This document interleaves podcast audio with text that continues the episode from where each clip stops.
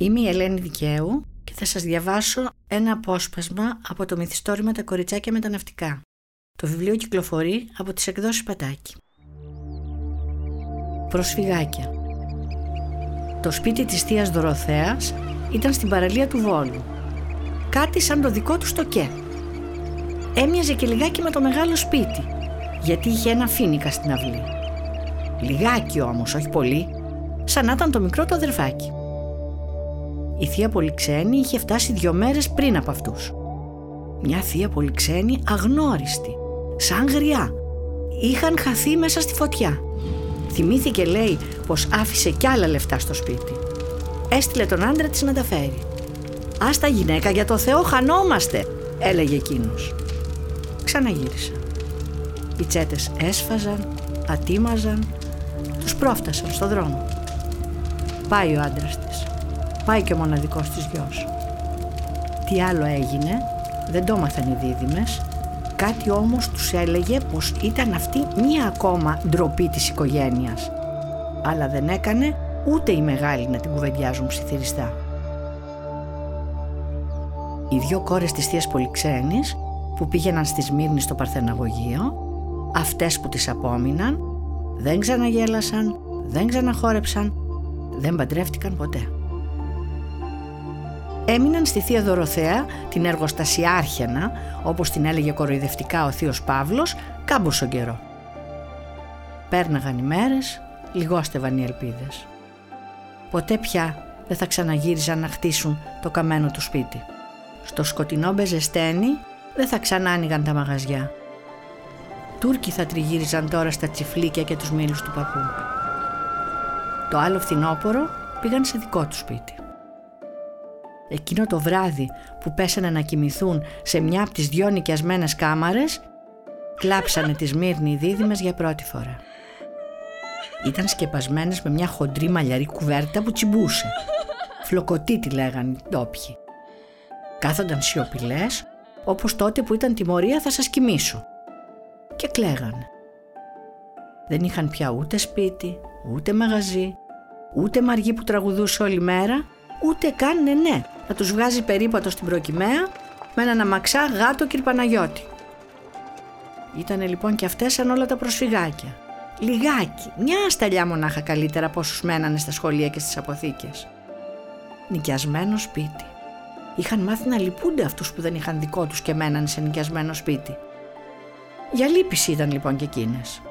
Και να ήταν τουλάχιστον σαν τα σπίτια τα δικά τους που νοικιάζανε στη Σμύρνη.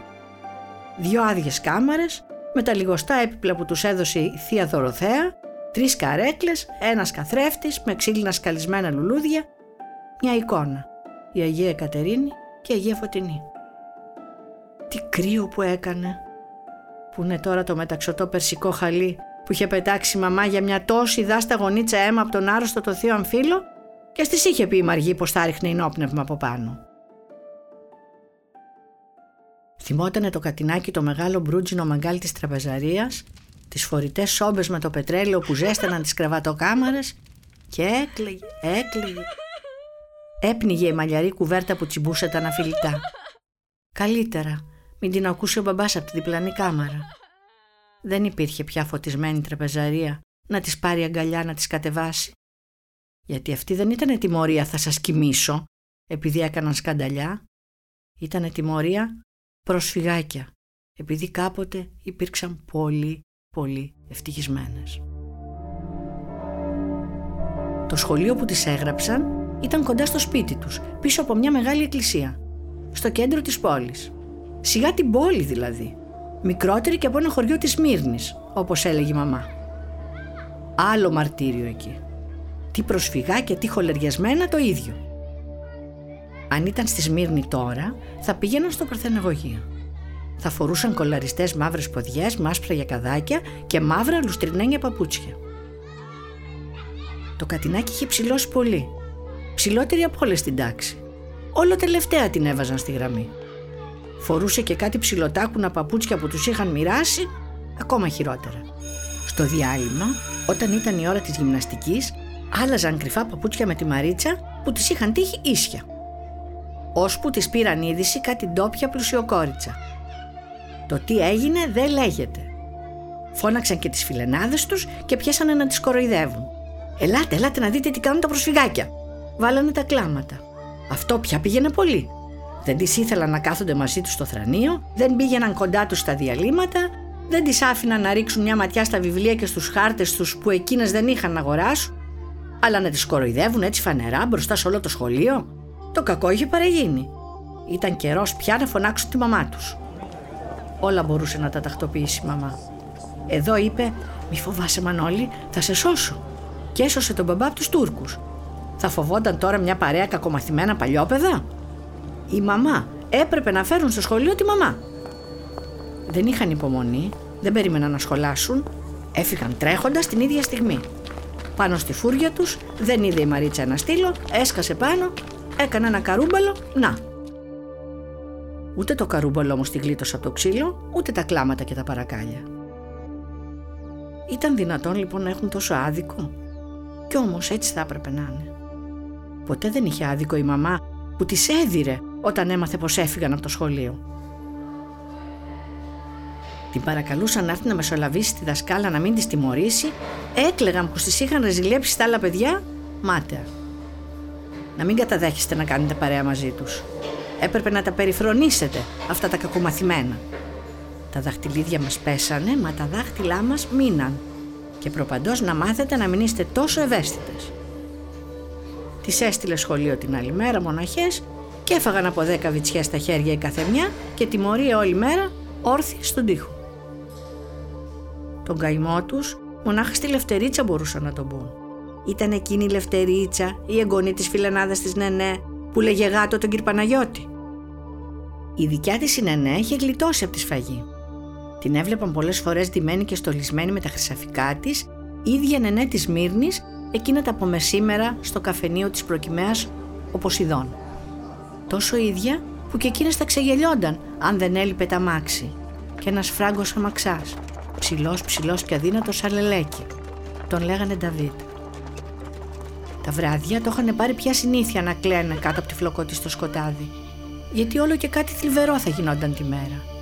Κάτι σκληρό που δεν το χωρούσε το μυαλό τους και έπρεπε να κλάψουν πολύ για να μαλακώσει με τα δάκρυα και να μπει να πιάσει τη θέση του μαζί με τα άλλα που μαζεύονταν, μαζεύονταν εκεί μέσα. Αναρωτιόνταν στο τέλος τέλος πώς τα χωρούσε τόσα πολλά σκληρά και θλιβερά πράγματα. Ένα μυαλό. Τα δαχτυλίδια μας πέσανε, μα τα δάχτυλά μας μείναν. Αυτό το έλεγε τουλάχιστον πέντε φορές τη μέρα η μαμά. Κάθε τόσο μοίραζαν πράγματα για τους πρόσφυγες. Τρόφιμα, κουβέρτες, ρούχα. Η μαμά συχαινόταν το κακομεριασμένο ύφος που παίρνανε κάποιες γυναίκες για να τις λυπηθούν. Τα παλιόρουχα που φορούσαν για να δείξουν πόσο υποφέρουν. Εκείνη τεινόνταν με ό,τι καλύτερο της είχε απομείνει. Χτένιζε τα μαλλιά ψηλά με τα φιλτισένια χτενάκια της και αν ήταν κρύος ο καιρός, φόρεγε από την καλή το περιβόητο λούτρινο μαντό της. Στεκόταν στην ουρά με το κεφάλι ψηλά και να δεις που ποτέ κανείς δεν την έσπρωξε. Κανείς δεν την είπε κυρά μου. Εκτός από μια φορά που είδε κάποιο γνωστό της στην επιτροπή και μπέρδεψε το όνομα με το παρατσούκλι του. «Κύριε Κεφάλα, κύριε Κεφάλα!» Δεν γύρισε βέβαια ο άνθρωπος και έγινε ένας τσακωμός άλλο πράγμα στην ουρά για μερικές μερικές που νομίζουν πως είναι κάποιες, εδώ που όλοι στο ίδιο καζάνι βράζουμε και δεν μπορούν να περιμένουν μαζί με τον κοσμάκι κτλ. κτλ. Πουφ, μορτακιώτησες, είπε η μαμά, αλλά παραλίγο να τα παρατήσει και να μην πάρει κιόλας τις μάλινες κουβέρτες που μοιράζανε. Στο σπίτι είχαν πάρει μια μηχανή και ράβανε που κάμισα. Τη βάλανε στην κάμαρά τους, αυτή που χωριζόταν από την άλλη του μπαμπά και της μαμάς με ένα χοντρό ύφασμα πολύχρωμο που το λέγανε κουρελού. Τα πουκάμισα τάκοβε και τάραβε η μαμά και εκείνες έπρεπε πρώτα να φτιάξουν τις κουμπότρυπες και μετά να διαβάσουν και το σχολείο. Το νοικιασμένο σπίτι τους φαινόταν τώρα ακόμα πιο άσχημο έτσι που έμοιαζε πια πιότερο με εργαστήρι. Και η μαμά δεν μπορούσαν να τη βλέπουν να δουλεύει σαν τις εργάτριες που είχαν στην πατρίδα, να βάζει μπουγάδα στην αυλή, να μαγειρεύει σε μια φουφού με κάρβουνα. Μα τίποτε λοιπόν δεν καταλάβαινε αυτή η μαμά. Έκλεγαν τα βράδια και απορούσαν που δεν την είδαν ποτέ να κλαίει. Σαν να μην είχε λόγο. Ίσως γιατί ήταν πολύ θυμωμένη. Θυμωμένη με τους ξένους, με το Βενιζέλο, με το Βασιλιά, με τις επιτροπές που ασχολούνταν με τους πρόσφυγες, με τον εαυτό της που παράτησε τόσα σημικά και χρυσαφικά στο σπίτι, μα να μην της κόψει πως παρά ήταν ωραία τα πράγματα εκείνο το πρωί για να είναι αληθινά. Αχ, πόσο είχε αλλάξει μαμά.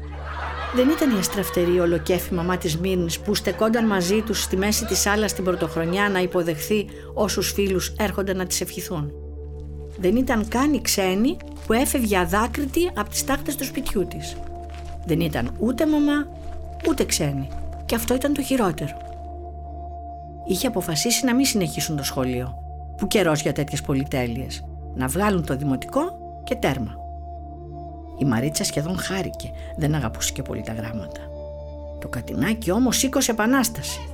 Χτυπούσε το πόδι στο πάτωμα και έκλαιγε και τσίριζε πως εκείνη ήταν να γίνει δασκάλα, το είχαν αποφασισμένο από την πατρίδα.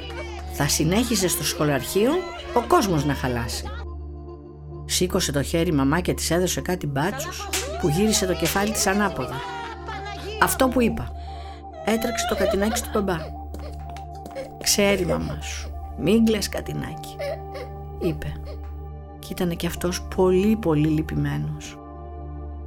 Μέχρι να τελειώσουν το δημοτικό, ούτε μια φορά δεν πήγε να ρωτήσει η μαμά πώς πάνε τα κορίτσια της στο σχολείο. Κάνανε γυμναστικές επιδείξεις, την παρακαλούσαν να έρθει να τις δει, τίποτε. Η μαμά που δεν επέτρεπε σ' άνθρωπο να ασχοληθεί με τα παιδιά της αν δεν το διάλεγε η ίδια με σχολαστικότητα. Είτε νταντά ήταν αυτός, είτε δασκάλα, είτε δούλα. Και μέσα σε όλα αυτά ο μπαμπάς. Ο καλός, ο ευγενικός μπαμπάς που δεν είχε αλλάξει ούτε μια στάλα. Από το σκληρό καπέλο που φορούσε πάντα, ως το φιλί και το καλό ξημέρωμα κορίτσια, πριν κοιμηθούν. Τα βράδια έψαχνε γύρω γύρω από το σιδερένιο μαγκαλάκι μήπως ξεφύγανε τίποτε κάρβουνα και πιάσουνε φωτιά. Το έχει συνήθιο από τότε στη Σμύρνη, που αναποδογύρισε η Μαργή κατά λάθος το μεγάλο μαγκάλι της τραπεζαρίας. Πόσο είχε φοβηθεί ο μπαμπάς μην πιάσουνε φωτιά. Όλη τη νύχτα έψαχνε να βρει ξεχασμένα καρβουνάκια κάτω από τα χαλιά στις γωνιές της τραπεζαρίας. Ο καημένος ο μπαμπάς, που να ξέρε πως από άλλη αιτία ήταν γραφτό να καεί το σπίτι του. Για εκείνον όλα αυτά ήταν προσωρινά. Το νοικιασμένο σπίτι, τα πουκάμισα που έραβε η μαμά, τα χρυσά βραχιολάκια με τα στριφτά φίδια των κοριτσιών του που αναγκάστηκαν να τα πουλήσουν. Ήταν έμπορος εκείνος και ήξερε να ξαναστρώσει τη ζωή τους.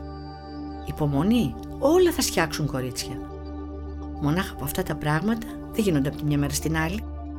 Και άλλες φορές άτυχη ήταν η κακομοίρη νενέ σας. Θεός χωρέστη. Τώρα κι αν θα είχε να γκρινιάζει ξεβράκωτη και ξεβράκωτη όσο ποθεί η ψυχή της.